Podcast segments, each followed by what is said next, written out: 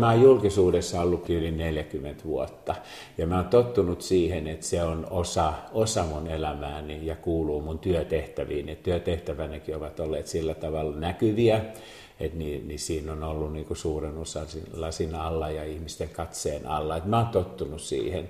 Ja sitä paitsi ihmisten lähestyminen on, on varsin positiivista ja miellyttävää ja, ja tuosta vastapäisestä koulustakin noi oppilaat välillä huutaa tuolta ikkunasta minulle, että Jorma ei huono.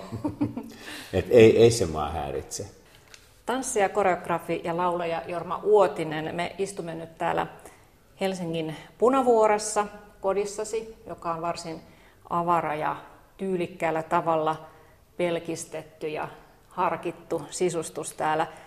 Ö, onko nykyelämäsikin tyylikästä ja hallittua ja pelkistettyä? No, ö, aika vaativan määritelmä tyyliteltyä ja pelkistettyä, mutta mm, mulla on aika paljon aktiviteetteja tänä päivänä, että ei ole kauhean pelkistettyä elämää, että, että mulla on kuitenkin, mä teen Kuopio tanssia soi festivaalia, rakennan ja just tein koreografian Kuopion kaupunginteatterin musikaalin viulunsoittaja katolla. Sitten mulla alkoi oma esityskiertue noista Ei huono Porista Pariisiin, tämmöisen draamakonsertista ja sitten Suomen kansallisbaletin oppilaitoksen kanssa aloitin niin kuin työn keväälle sitten niin kuin oppilaiden kanssa, että tässä on kaiken aikaa kyllä näitä ja sitten muitakin konsertteja tulossa, että ei, ei, ei ehkä niin pelkistettyä elämää. Että. Niin, sä oot joskus mm. sanonut, että sinulla on intensiivinen elämä, mutta mm. ei kiire. Joo, tuo pitää paikkansa, koska kiireessä ei ehdi mitään tehdä. Ja, ja tota, tai mä, mä, mä määrittelen sen näin. Ja, ja sitten siellä niin kuin, mulla pitää olla myöskin niitä päiviä siellä välissä, että tota, silloin kun on niin joku intensiivinen teos tekeillä, sitten sen jälkeen täytyy olla niitä välipäiviä ja semmoista niin kuin omaa aikaa, runsaasti omaa aikaa. Ja tota, mä yritän jakaa sen sillä tavalla, että, että se, se loppukudos olisi sitten niin kuin intensiivinen ja minulle sopiva. Sä oot tanssinut koko ikäsi ja, ja olet tosiaan 67-vuotias, mm. niin Kuinka paljon vielä liikut ja, ja pystytkö vieläkin löytämään kehon liikkeestä jotain uutta? No joka päivä mä tietysti täällä kotona niin vähän tanssahdan ja, ja tanssin, mutta se on semmoista yksityistä ja intiimiä aluetta, että se ei kuulu kaikille. Mutta mm, mä oon alkanut harrastaa noin neljä vuotta sitten tämmöistä Bikram-joogaa, joka tehdään kuumassa huoneessa, lähes 40-asteisessa. Ja, ja sitä kautta on niin kuin tullut semmoinen niin kuin hyvän, hyvä olon tunne, että jos mä jotain liikunnan muotoa harrastan loppuelämän, niin se on juurikin tämä. Ja mä nautin siitä siksi, että siinä toistetaan aina samat samat kuviot ja samat liikkeet. Koska mä oon tehnyt tuhansia erilaisia liikesarjoja elämäni aikana, niin mä ei kiinnosta enää semmoinen niin uuden sarjan oppiminen, vaan, vaan tota, tässä on niin kuin keskittyä nimenomaan just siihen niin kuin hetken, sen hetken suoritukseen. No mennään nyt ensimmäiseen valokuvaan, joka on lapsuudestasi. Synnyit Porissa vuonna 1950. Mitä tässä ensimmäisessä kuvassa näkyy? No tämä ensimmäinen kuva on aika dramaattinen kuva. Tämä on vuodelta 1953 ja se on isäni Leo Antero Uotisen hautajaisista. Ja tässä on mustiin pukeutuneita ihmisiä paljon ja sitten on ne pikkupoika vaaleassa pompassaan ja lenteä lakissaan täällä näiden ihmisten keskellä, jotka kantavat tuota valkeaa arkkua. Ja mä yritän eläytyä niin kuin tämän pienen lapsen ajatuksiin silloin, että koska äitini on kertonut, että mä kyselin hautajaisissa koko ajan, että, missä isä on, koska täällä oli kaikki muut läsnä, sukulaiset ja, ja, mm, ja tää, tää, sit ajatellaan, että siihen aikaan käytettiin vielä tämmöisiä suruhuntuja, että äidinkin kasvot on niin kuin hunnun alla. Ja tota, mm, Se on ollut pienelle lapselle aika käsittämätöntä. On varmasti ollut hyvin, hyvin tota, ja sitten kun mä ajattelen muutenkin, niin mulla ei oikeastaan isästäni minkäänlaisia muistikuvia, että ei ole, ei ole hänen niin kuin, katsettaan, tuoksua, hymyä tai ääntä ja kosketusta. Että se on sitten vain joku semmoinen niin muiden kertomukset ja ne muutamat valokuvat, mitkä on niin kuin olemassa. Et niitä valokuvia on hyvin vähän ja muutenkin niin kuin kertomuksia isästäni on hyvin vähän, että, että mä yritän, yritän jotenkin eläytyä tähän, tähän, tähän tilanteeseen ja tämmöiseen niin kuin pienen, pienen pojan, niin kuin, että mitäköhän siinä on niin kuin lapsen päässä liikkunut. Miten sinun on vaikuttanut se, että olet elänyt isättömän? No, mm, tietysti se on vaikuttanut, koska mä oon elänyt äitini ja sisarin kanssa. Ja, tota, ja sitten isoäidinkin rooli oli siinä aika, aika keskeinen. Niin mulla ei ole koskaan ollut sit sitä kokemusta isästä, ei hyvästä eikä huonosta tavallaan, että mä voin vaan kuvitella sitten, että mi, mitä, se, mitä se on, mitä se olisi ollut. Ja sitten on vaan pitänyt oppia elämään niin kuin ilman, ilman isää. Niin se on tietysti vaikea kuvitella lapsen, että mitä olisi, jos se mm. isä olisi siinä, mm. mutta muistatko mitään ikäkautta, että olisi tai, niin kuin erityisesti kaivannut, että voi kumpa minulla olisi isä? Kyllä varmasti joskus, koska äitini on sitten sanonut, että, että kun olimme kävelyllä ja oli siis mallinukkeja, näyteikkunoissa, niin mä olin ehdottanut näille, että ostetaan uusi isä. Että, että tuolta kaupasta selkeä, että siellä, siellä niitä myydään, että sieltä voi ostaa uuden isä. Että joku siis tämmöinen kaipuu tietenkin on, on, on ollut. Mm. Millainen lapsi sinä olit? No mä luulen, että mä oon ollut aika, aika siis nopea ja, ja tota, utelias ja, ja, ja että koska mun äitini joskus mm, antoi mulle esimerkiksi sanoa, että jos olet tunnin hiljaa, niin saat kymmenen markkaa. Ni, niin tota, et mä uskon, että mä oon ollut aika semmoinen mm, vilkas, vi, vilkas ja, ja, ja utelias. Mm. Mm. No äitisi oli ompelija ja mm. kasvatti sinut sisaresi kanssa yksin. Millaiset arvot ja elämän asenteen olet perinyt äidiltäsi?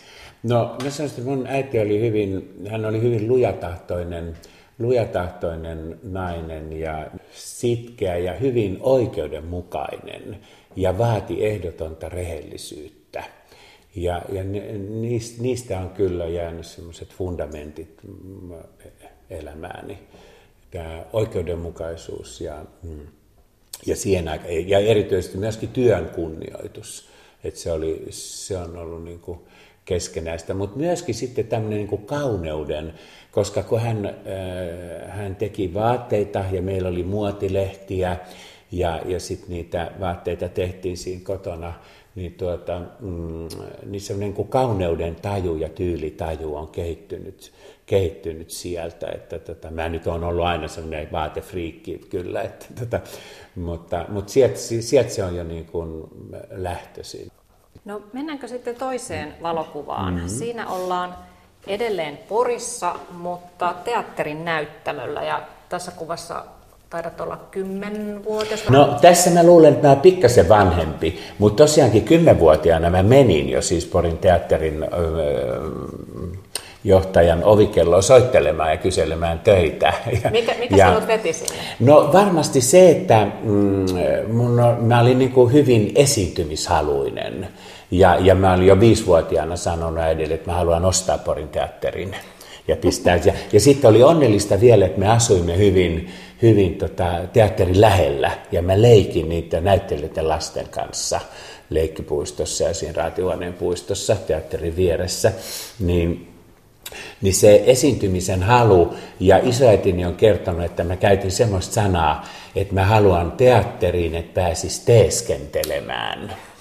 Ja musta, se on aika oivaltava siis lapsen suusta sanoa, että tota, näyttelijän työ on ikään kuin teeskentelyä. Ja siitä lopusta on kysymys, koska me näyttelijähän esittää aina jotain muuta kuin itseään. Niin, ja tota, se esiintymisen halu oli mulla tosi, tosi voimakas. Ja, ja sitten mä olin sikäli onnekas, että ensimmäisellä näytäntökaudella, silloin mä olin kymmenvuotias, oli kolme näytelmää, jossa tarvittiin poikalapsi.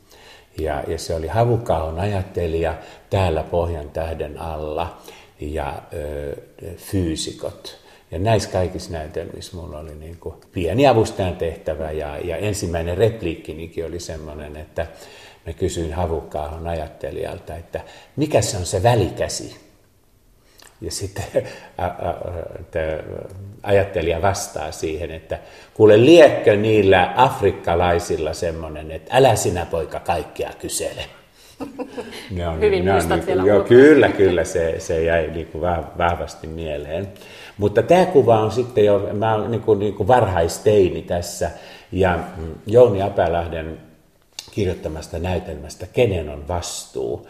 Ja tässä on sitten pari jo näyttelijää ja sitten meitä nuorisoa, jotka sitten, koska tämä käsitteli tätä niin kuin seksuaalikasvatusta 1960-luvulla. Ja siellä oli semmoinen valtavan, valtavan hyvä lause, joka jäi myöskin siitä teoksesta mieleeni, että Todellista vahinkoa nuorisolle aiheuttaa jumalisuuden varjolla harjoitettu sukupuoliasioiden kauhumaalaus ja vanhemman väen valheelliset illuusiot.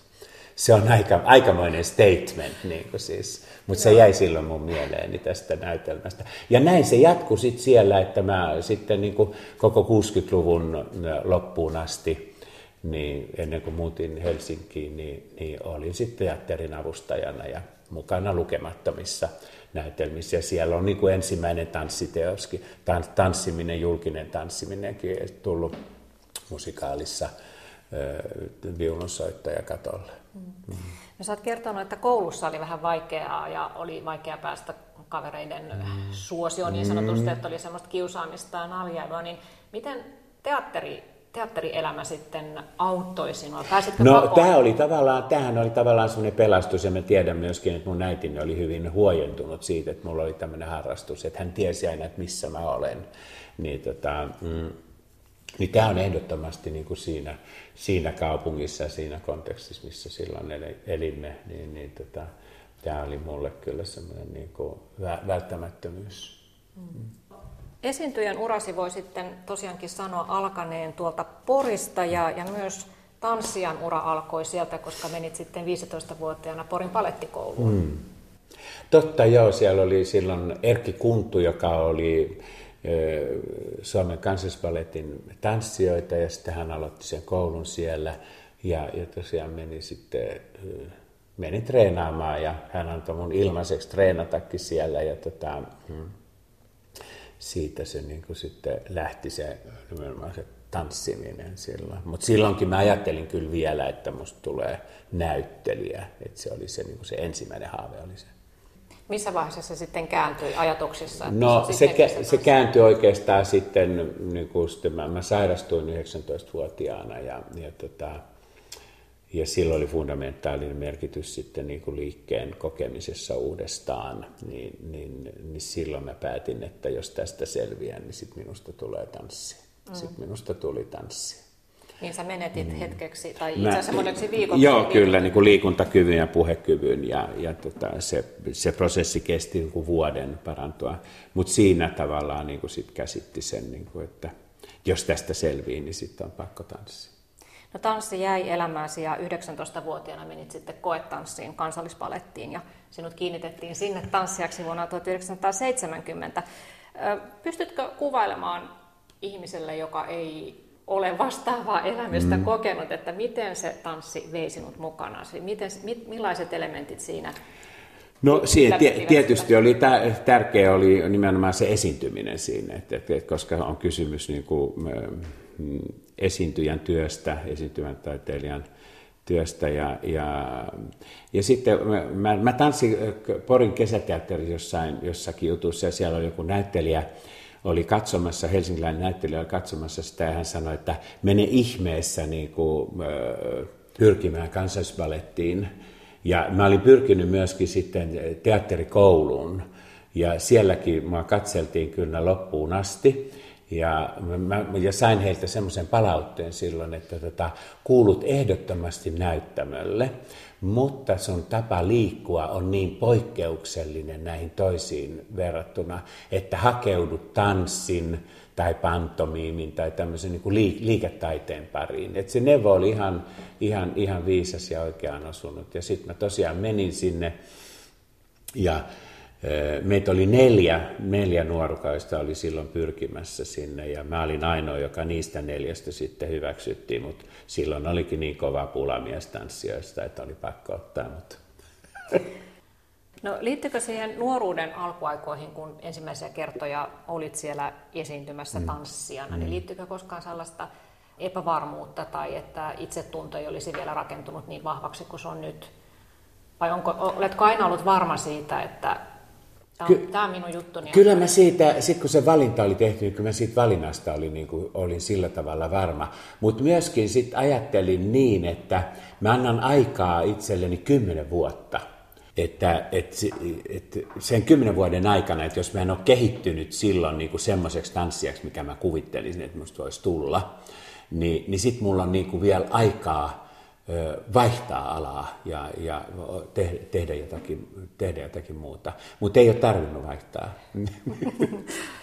Kuuntelette Yle Radio 1, kuusi kuvaa ohjelmaa ja täällä on vieraana tanssija, laulaja, koreografi Jorma Uotinen, jonka elämän kuvia voitte käydä katsomassa osoitteessa www.yle.fi kautta kuusi kuvaa. Ja otetaan Jorma Uotinen nyt kolmas kuva. Ja tässä kuvassa on kyseessä iso käänteen tekevä tapahtuma elämässä, sitä oikeastaan henkilö. Mm-hmm. Ja, ja tuota, tämä henkilö on yhdysvaltalainen moderni tanssija ja koreografi Carolyn Carlson, joka vieraili kansallispaletissa vuonna 1976. Mm-hmm. Joo. Ja tota, mutta tämä kuva on otettu sitten jo Pariisin operassa meidän, meidän työtilassa. Ja tosiaan Karolina oli kutsuttu tänne ja hän yhtenä päivänä sanoi mulle tuossa eh, Fredrikin kadulla bussipysäkillä, että I want you. Ja, ja tota, eh, tämä I want you tarkoitti sitä, että hän, hän, hän kutsui mut niinku mukaansa tähän eh, Pariisin operassa – toimineeseen kokeellisen tanssin ryhmään, joka nimi on Groupe de Recherche Théâtrale de l'Opéra de Paris. Ja mm, sehän oli siis sen kaltainen niin kuin, mm, elämään niin kuin mullistava tarjous, että siitä ei voinut niin kuin kieltäytyä. Mä menin seuraavana päivänä silloisen johtaja Raiskisen puheille ja, tota, ja, ja kysyin, että saanko mä virkavapaata. Hän ei antanut, mä, mä sanoin sitten itse irti ja lähden Pariisiin. Ja sitten tämä oli, tämä oli varmaan syys-lokakuuta, siis alkusyksyssä, kun Karolin vieraili täällä. Ja, ja sitten joulukuun alussa mä jo niin kuin, asuin sitten, oli, oli muuttanut jo Pariisiin. Mutta siihen liittyy semmoinenkin juttu, että mä olin 19-vuotiaana niin kuin, käynyt eka kertaa Pariisissa ja lähettänyt sieltä äidilleni postikortin, että tässä kaupungissa haluan joskus työskennellä. Ja sitten näin tosiaankin kävi, että seitsemän vuotta myöhemmin sit mä löysin itseni sieltä Pariisin operan näyttämältä. Mm. Ja Pariisi myös kaupunkina kolahti sinne. Aivan, siis jo tietysti sillä ensimmäisellä kerralla, mutta tietysti niin kuin viisi elettyä vuotta siellä kaupungissa, niin ne on jättänyt niin kuin merkittävän, merkittävän muistijäljen. Ja, ja tota, nämä vuodet oli äärimmäisen niin kuin, hienoja ja intensiivisiä, ja mä voin sanoa, että niin kuin näiden vuosien aikana mä kasvoin taiteilijaksi että se, oli se, se prosessi oli tavallaan, niin kuin, että jos mä menin tanssijana, niin sitten ni, ni, niiden aikana sitten tapahtui semmoinen niin kuin taiteilijaksi kasvaminen. Niin mitä Carolin erityisesti sinulle opetti tai mitä hänen kauttaan opit tanssin olemuksesta? No hän mullisti tavallaan niin kuin sen tanssikäsitteen kaiken kaikkiaan, koska mä olin, mä olin tehnyt tota klassista ballettia siihen asti kansallis, joka on niin kuin hyvin tämmöinen niin kuin muoto, lähtöinen ja se, ne, liikkeet on hyvin, hyvin tarkat ja täsmälliset määritellyt. Ja, mm, ja tässä oli toimi, työ, työtapa oli improvisatorinen, joka oli täysin uusi tapa mulle niin kuin tuottaa liikettä ja lähtee omaehtoisesti tuottamaan. Se on tänä päivänä hyvinkin käytetty metodi, mutta et siihen aikaan 1970-luvun lopulla niin se oli, se oli uusi, uusi asia koko tanssimaailmassa. Ja, ja sitä kautta, ja ne fundamentit, mitä mä hänen kanssaan sit oppinut niin kuin ajan, ajan käytöstä, tilasta ja, ja muodosta ja jatkuvasta liikkeestä, niin ne, ne on semmoiset kantavat elementit, jotka on edelleen mun töissäni läsnä. Ja sitten ne kiertueet myöskin, mitä me tehtiin, ne laajoja kiertueita, että tavallaan että voi sanoa, että hän avasi koko maailman. Että, että se ei ollut pelkästään Pariisi, vaan että niin kuin, koko Eurooppa käytiin läpi ja myöskin Aasiassa. Ja hän oli tietysti myös sillä tavalla käänteen tekevä, että paletti vaihtui modernin tanssin Kyllä. koreografin ura alkoi myös joo, e, joo, ehdottomasti siis se, että silloin se oli niin kuin tärkeä, tärkeä myöskin valintatilanne silloin, että klassisen, klassinen tanssi jäi ja siirtyi ihan toisenlaiseen ilmaisuun. Plus, että hän antoi sitten meille mahdollisuuden tehdä oma sooloteos, ja mä tein silloin sitten jojon, josta tuli ihan siis sanotaan kuin tosi kuuluisa teos sillä tavalla, että mä esitin sitä niin kuin kymmenen vuoden ajan ympäri, ympäri Eurooppaa. Että se oli semmoinen niin kuin mun henkilökohtainen läpimurto oli se, ja Karolin mahdollisti myöskin sen. No Suomen etu ja ilo oli tietysti se, että palasit sieltä Pariisin viiden vuoden jälkeen tänne Suomeen, mutta mikä sai sinut itse asiassa palaamaan, että olisit voinut varmasti jäädä tekemään myös kansainvälistä niin, uraa? Joo, olisin kyllä varmasti voinut jäädä, mutta se oli aika jännä, että sitten Pariisin jälkeen menimme, menimme Venetsiaan ja oltiin siellä niin kuin vajaa vuosi sitten vielä Teatro Fenicessä ja tehtiin pitkä Italian kiertue. Ja, tota, mm, ja sitten mulle aukesi täällä Helsingin kaupunginteatterissa, kysyttiin, että voisi mä tulla vierailemaan ja tekemään heille niin kuin jonkun, jonkun jutun. Ja mä olin aina ajatellut kyllä, että, että ne kokemukset, mitkä mä niin kuin tuolta kerään ja saan, niin mä voin niin kuin tuoda niitä Suomeen. Että siinä on jotakin sillä tavalla arvokasta ja meille uutta ja ennennäkemätöntä. Ja, ja niin tosiaan sitten kävikin, että mm, Helsingin kaupunginteatteri avasi mulle ovensa ja sitten mä viivyinkin siellä yhdeksän vuotta. Et se oli aika, aikamoinen, aikamoinen rupeama. Ja tota, mm, Koitko mitään kulttuurisokkia, kun palasit no, viiden vuoden jälkeen? Jonkin, totta kai siinä oli jonkin aikaa siis semmoinen myöskin sitten, että kaipuu ja semmoinen, että, niin, että kuuluuko mä nyt sinne vai kuuluuko mä tänne. Mutta jotenkin tämä kytkentä oli sitten niin orgaaninen, että se tuntui hyvin, hyvin luontevalta ja että näin tämän pitääkin niin kuin mennä. No mennäänkö Jorma Vuotinen mm. sitten neljänteen kuvaan? Tässä on valokuva, pateettinen paletti nykytanssiteoksesta, johon teet koreografin, oliko se vuosi 1989, kun se Kyllä, tuli ensimmäistä kertaa. Ja, ja tämähän on ollut tuota erittäin menestynyt teos, että sitä on esitetty peräti seitsemässä eri kansallispaletissa Euroopassa, muun muassa Firenzen oopperassa. Mitä haluat kertoa tästä kuvasta? No tämä, tässä kuvassa ensinnäkin, niin tässä on kaksi hienoa taiteilijaa, Tero Saarinen ja Sami Saikkonen. Ja tota, tämähän on tämmöinen Piotr Tchaikovskin viimeiseen kuudenteen sinfoniaan, patettinen sinfonia, niin siihen tehty tanssiteos, jossa mm, miehet on puettu tämmöisiin rikkinäisiin tytyihin, jotka, jotka perinteisesti nähdään niin kuin balleriinojen päällä. Ja, tota, ja, ja tässä käydään läpi semmoista niin kuin tanssijan elämää ja tanssijat tulevat, tulevat näyttämölle semmoiset lautaset kädessä – että, niin kuin, että tavallaan että anna meille jokapäiväinen leipämme tavallaan, että se, ja, ja sitten tässä oli pyrkimyksenä myöskin semmoinen, että, että se niin kuin uupumus ja, ja väsymys, mitä tanssissa tapahtuu, niin se saa näkyä sen esityksen aikana. Että kun usein niin kuin mennään kulissiin ja sitten puskutetaan ja sitten tullaan taas niin kuin, niin, niin tässä ei näkyä kaikki se. Ja, ja sitten joku arvo, arvostelija, mm, arvioi ja kirjoittikin, kun vierailimme Viinissä, että nämä miehet hikoilevat kuin hevoset. Et kun se, se, oli aika, se on aika rankka biisi, siis se kestää tunnin ja, ja me melkein kaikki on koko ajan, koko ajan näyttämöllä. Ja se sai itse asiassa sit alkunsa jo ennen tätä, kun mä tein Tero Saariselle Pariisin ballettikilpailuun soolon B12, jossa hänet, hänet oli puke, puettu tähän samaan asuun, niin sitten oli se lautanen. Ja se hahmo oli niin vahva, että, että se jäi niin kuin elämään ja se pakotti mut niin kuin tähän kokonaisen tanssiteoksen tekemiseen.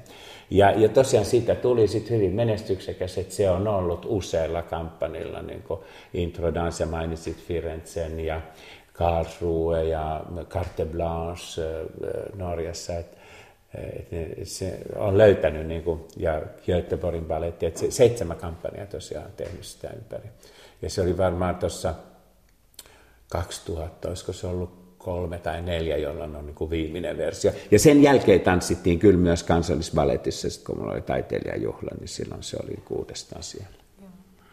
No, sinulla Jorma Vuotinen on laatikko kaupalla näitä, näitä valokuvia ja oli vaikeus valita, että minkä teoksen valokuva me mm. tähän otetaan. Ja, ja nyt kun katsot ajan päästä näitä vanhoja teoskuvia, mm. mitä sinulta löytyy, niin tunnetko jotain haikeutta tai nostalgiaa tai ylpeyttä tai minkälaisia tunteita no, herää no, mä en ole kovinkaan nostalginen ja, ja mä, en, niin kuin, mä, mä en jää niin kuin, miettimään menneitä menestyksiä. Et mä yritän olla niin kuin tässä hetkessä, mitä eletään. Mutta totta kai, kun näitä käy, käy niin mielessään niin, niin, ja, ja katselee vanhoja kuvia, niin niistä löytyy sitten semmoisia hetkiä. Ja, ja, ja jotkut painottuu enemmän, että just ajatellaan patettisen baletilla, sillä on ollut niin kuin tosi hyvä merkitys. Ja Jojo, joka tuli maininneeksi tosi aikaisemmin.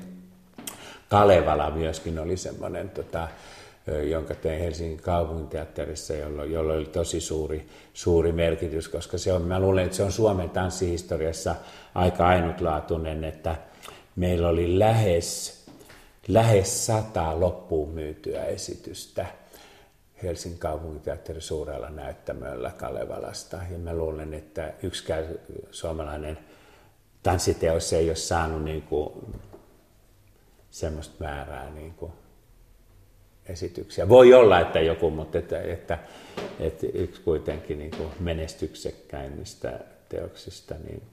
Ja sitten taas, jos mä katson vaikka huutoa, huudon kuvia, jonka mä tein sooloteoksena, niin, niin siinä on myöskin niin kuin, itselleni äärimmäisen tärkeä teos, koska siinä käsitellään tota, miehen identiteettiä suljetussa huoneessa.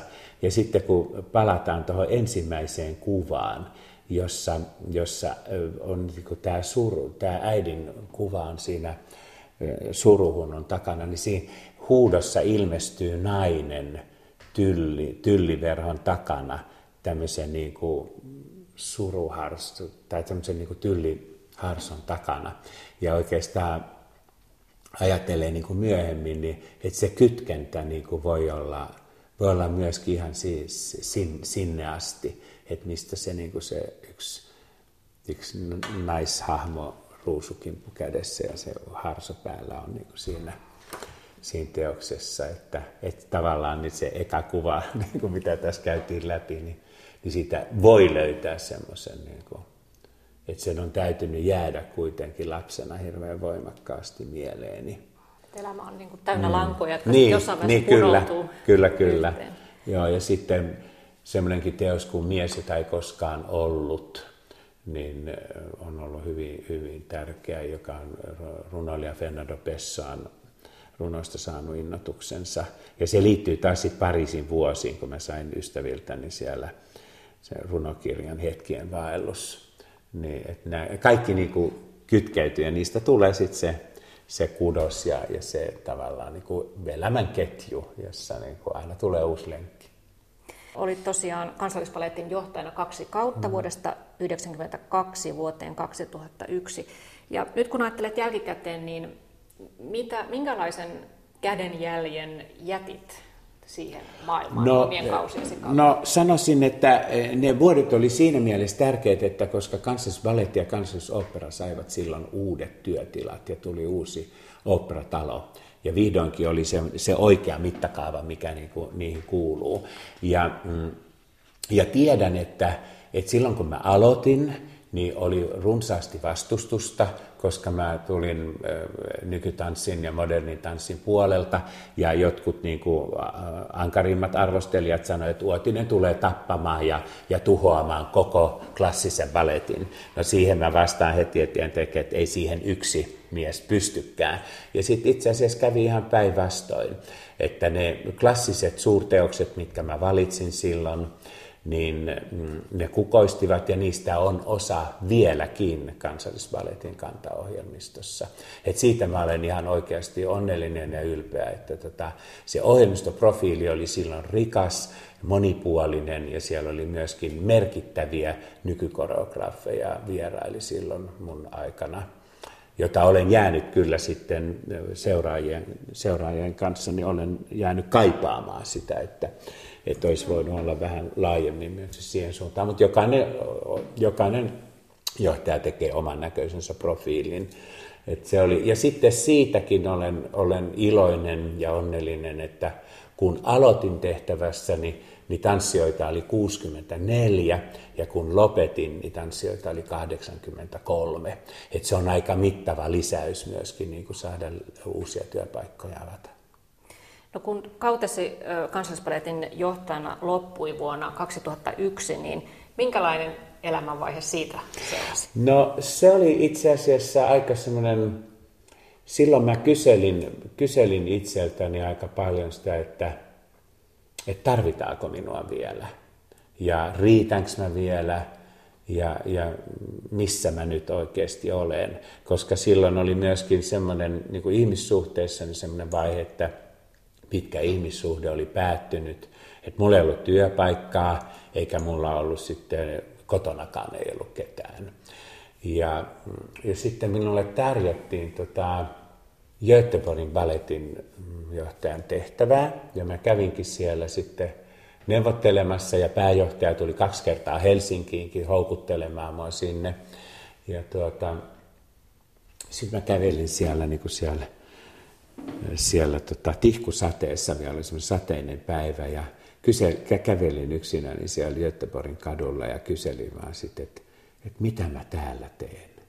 Että mä en löytänyt enää niin motiivia lähteä rakentaa periaatteessa samaa, minkä mä olin jo kansallisvallettissa tehnyt. Ja sit, sit, se, sitten se jäi, mutta onneksi sen jälkeen sitten niin avautui niin tuo Kuopio Tanssi- ja Soi-festivaali, jota mä vieläkin, vieläkin teen pari vuotta.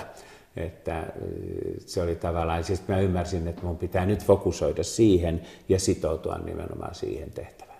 Sinä olet tehnyt koreografeja muun muassa Ruotsin ja Tanskan kuninkaallisiin paletteihin ja Pariisin operalle ja Milanolla Skaalaan. Eli lähestulkoon kaiken sekä tanssijana että koreografina, mitä voi tehdä? Vai onko näin? Vai onko jäänyt jotakin, että mikä no, on aina jäänyt tähän harmittavaan? No aina, siis ainahan ajattelee näin, kun lähtee uutta työtä tekemään, että nyt mä teen sen parhaan.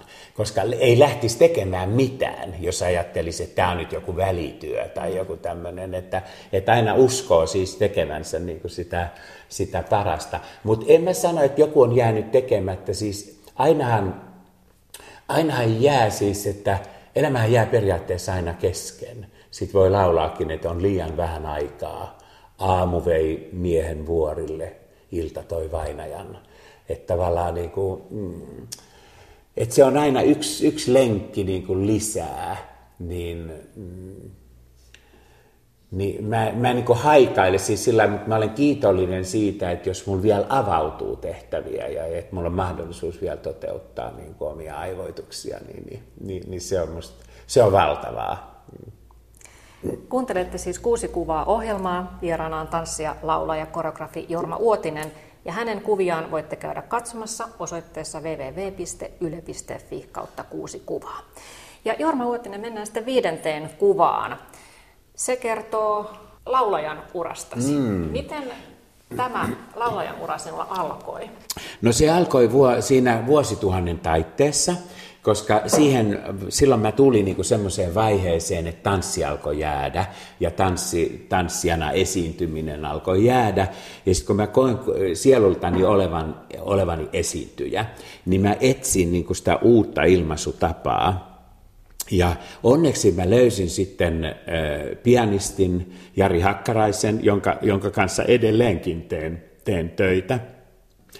Ja kysyin häneltä, että voitaisiko kokeilla muutamaa laulua ja näin. Että, ja lähdettiin sitten, mm, ja ei hän sitten ihan tyrmännyt, ja, ja niin, se lähti sitten kehittymään sillä mutta, mutta mä lähdin kyllä todella matalasti liikkeelle. Että mä, me oli jotain yksityistilaisuuksia, missä voi olla niin kaksi laulua kerrallaan tai jotain. Mä olin ihan panikissa, että tuleeko ääntä lainkaan. Mutta siitä vähitellen sitten, mm, ja sitten muutama vuosi tehtiin kahdestaan näin, ja sitten tuli jo harmonikkataiteilija Petri Ikkelä ja sellisti Helena Plataan, jotka on mun niin tämmöisiä luottomuusikoita ollut siitä, siitä asti. Ja, ja sitten ollaan kehitelty niin kuin eteenpäin näitä ohjelmia. Ja, Oletko koulinut ääntäsi tai kouluttanut? No ä, aluksi mulla oli tuo, mm, coachina oli Irina Milan. Ja mä olin tehnyt Irina Milanin kanssa Helsingin kaupunginteatterissa töitä ja tiesin, että hän, hän tekee tämmöistä coachaamista laulajille. Ja ne neuvot, joita mä olen Irinalta, Irinalta saanut, ovat äärimmäisen tärkeitä ja, ja, ja, ja tota, mm, avan, niin kuin avanneet mua ymmärtämään, että mikä siinä, koska mun laulutapa on tekstilähtöinen. Mä en kuvittele olevani mikään suuri laulaja, vaan että mä, mä tulkitsen tekstejä ja, tota, mm, ja että minkälaiset fraseeraukset ja painotukset siellä on niin, niin tässä Irina auttoi paljon ja sanoi, että ei missään tapauksessa ei ruveta millään tavalla niin kuin muuttamaan sitä mun niin kuin tapaa tuottaa ääntä, Et koska mulla on, niin kuin, mulla on aika siis luonnollinen tapa, kun mä oon tottunut käyttämään kroppaani, niin mä osaan ottaa niin kuin siis mistä otetaan keskustasta ja pakaraliaksista, mistä saadaan niin kuin se voima ääneen ja, ja, ja hengitystekniikka tanssin kautta myöskin niin kuin kehittynyt, niin, on, niin siinä oli tavallaan semmoista niin kuin, fyysistä pohjaa oli niin kuin lähteä rakentamaan myöskin tätä. Ja, ja tuota, mm, mutta vähitellen sitten löytyy se, niin se oma ääni tavallaan, että, että monta kertaa oli sillä hakusessa, että mihin mä sen nyt sijoitan ja näin, mutta sitten se on alkanut löytää. Ja tota, mm, mutta, mutta sanoit tuossa äsken, että olet hyvin tekstilähtöinen, mm. eli mielelläsi tulkitset mm. tekstejä. Minkälaista viestiä haluat yleisölle antaa? Minkälaiset tekstit koskettavat sinua? No, mä oon valinnut yleensä semmoisia lauluja, jotka on jossakin elämänvaiheessa ollut mulle keskeisiä tärkeitä. Just nämä, sen takia e, erityisesti ranskalaiset chansonit on mua lähellä. Ja sieltä niin kuin sitten vaikka La Vie Rose, jossa ollaan niin kuin siis ruusuisessa elämässä, että mä voin ajatella, että mun Pariisin vuodet oli vaikka La, La Vie Rose. Ja sitten myöskin semmoisesta niin kuin kaipuusta, ihmisen kaipuusta toisen luo. Rakkaushan on loputon teema ja, ja siihen ei koskaan väsy mm, niin temaattisesti, että siellä on aina joku uusi, uusi kulma lähestyä sitä, niin niin tärkeää olisi mun mielestä, että se niin kuin joku emotion välittäminen, että ihminen, ihminen saisi jotakin, niin kuin, joko semmoisen niin aistimuksen, emotionaalisen tunteen, tai sitten vaikka jonkun ajatusprosessin sen tekstin kautta, että miettii niin kuin uudestaan jotain suhdettaan johonkin asiaan tai, tai ilmiön. Et periaatteessa se on samat samat asiat, mitä tanssiteoksissa, niin kuin, että mä en, mä en pelkästään tee tanssiteoksia tanssimisen ilosta, vaan, vaan, vaan, vaan, vaan, vaan välittääkseni ajatuksia ja, ja tunteita. Niin sama periaate on tässä laulamisessa. Ja sama periaate myös sen mm. suhteen, että olet siinä esiintyjänä, joka on vuorovaikutuksessa yleisön kanssa, niin pystytkö sitä kuvailemaan, että olet ikäsi esiintynyt, että mikä siinä itse esiintymistilanteessa on se taika, joka se on, on sinut koukuttanut? Se on valtavan kiihottava, kiihottava tapahtuma, koska henti, ensi hetkestä oikeastaan niin kuin aistii sen, että millä tavalla yleisö on, on mukana läsnä. Onko se torjuva vai onko se heti hengittääkö se heti yhteen mun kanssa. Ja erityisesti tässä laulamisessa, jossa usein on niin kuin, tila saattaa olla hyvinkin pieni ja voidaan olla vaikka näinkin lähellä, kun me ollaan tässä haastattelutilaisuudessa tilanteessa, niin tota, mm, niin se on muuttanut myöskin sitä mun, mun aistimusta. Niin kun tanssinäyttämöllä ollaan usein kaukana ja yleisö istuu pimeässä. Tanssi ja esiintyminen on hetken taidetta ja, ja sitä ei voi koskaan toistaa, vaikka toistassa esityksen, joka, mutta se on aina kuitenkin uusi ainutkertainen. Että me johonkin kirjaan me voidaan palata aina niin kuin siihen se samaan sivuun ja näin, mutta, mutta tavallaan niin tässä esiintymistilanteessa sen hetken ainutlaatuisuus ja sen kokeminen niin kuin yleisön kanssa ja sen jakaminen, niin se on musta jotain niin valtavaa, että niin kauan kuin pystyn esiintymään, niin niin kauan sitä teen. Haetko yleisöltä hyväksyntää ja rakkautta? No kyllä, mä uskon, että jokaisella taiteilijalla on jonkun, jonkinlainen niin kuin tarve tulla rakastetuksi tai sillä tavalla mm, hy, hyväksytyksi. Että, että kyllä, se, kyllä se, en mä usko, että kukaan esiintyjä on, niin kuin, tai taiteilija on siitä tuommoisesta vapaa. Että kyllä se musta se on, niin kuin, on se tärkeää. Loppuaplodit ovat tärkeitä. Loppuaplodit on, niin kuin, nehän on semmoinen niin kuin hyvin, hyvin tota, mm, merkittävä, merkittävä juttu, että mähän La Diva-teoksessa, niin, niin tota, mä tavallaan ironisoinkin sitä niin kuin loppuaplodeja ja lypsän niitä aplodeja sillä oikein todella, niin kuin, että antakaa tulla vaan nyt näin. Ja, ja se oli jännittävää, kun mä tanssin, tanssin Kiinassa tätä divaa. Ja, ja siellä, mm, siellä tuota, uploadit ovat normaalisti hyvin lyhyet oli sitten esiintyjä kuka tahansa, niin ne on niin, ja, ja tässä kun on niin kuin osa esitystä on vielä ne uploadit, niin, niin sielläkin mä sain kuitenkin ne ihmiset niin kuin, siis niin kuin, niin kuin poikkeuksellisen pitkiin uploadeihin, jopa huutamaankin sitten, niin kuin ne innostui siitä omasta uploadeeraamisestaan niin paljon. Mm. Jorma Vuotinen, me olemme tässä käyneet läpi viisi sinulle tärkeää valokuvaa elämäsi vaiheelta. Mm. Mikä voisi olla se kuudes kuva, se joka on vielä ottamatta? No se kuudes kuva voisi olla vaikka semmoinen, että siinä voisi olla vaikka sumu, maisema voisi olla sumuinen ja harmaa. Ja tavallaan niin kuin sitä niin kuin horisontin ja sen sumun ja taivaan niin kuin sitä horisonttia ei niin kuin näkyisi lainkaan. Että ne, niin kuin, ne menisi ikään kuin yhteen. Ja siellä sumussa voisi niin kuin, mm, kävellä joku mie, mieshahmo.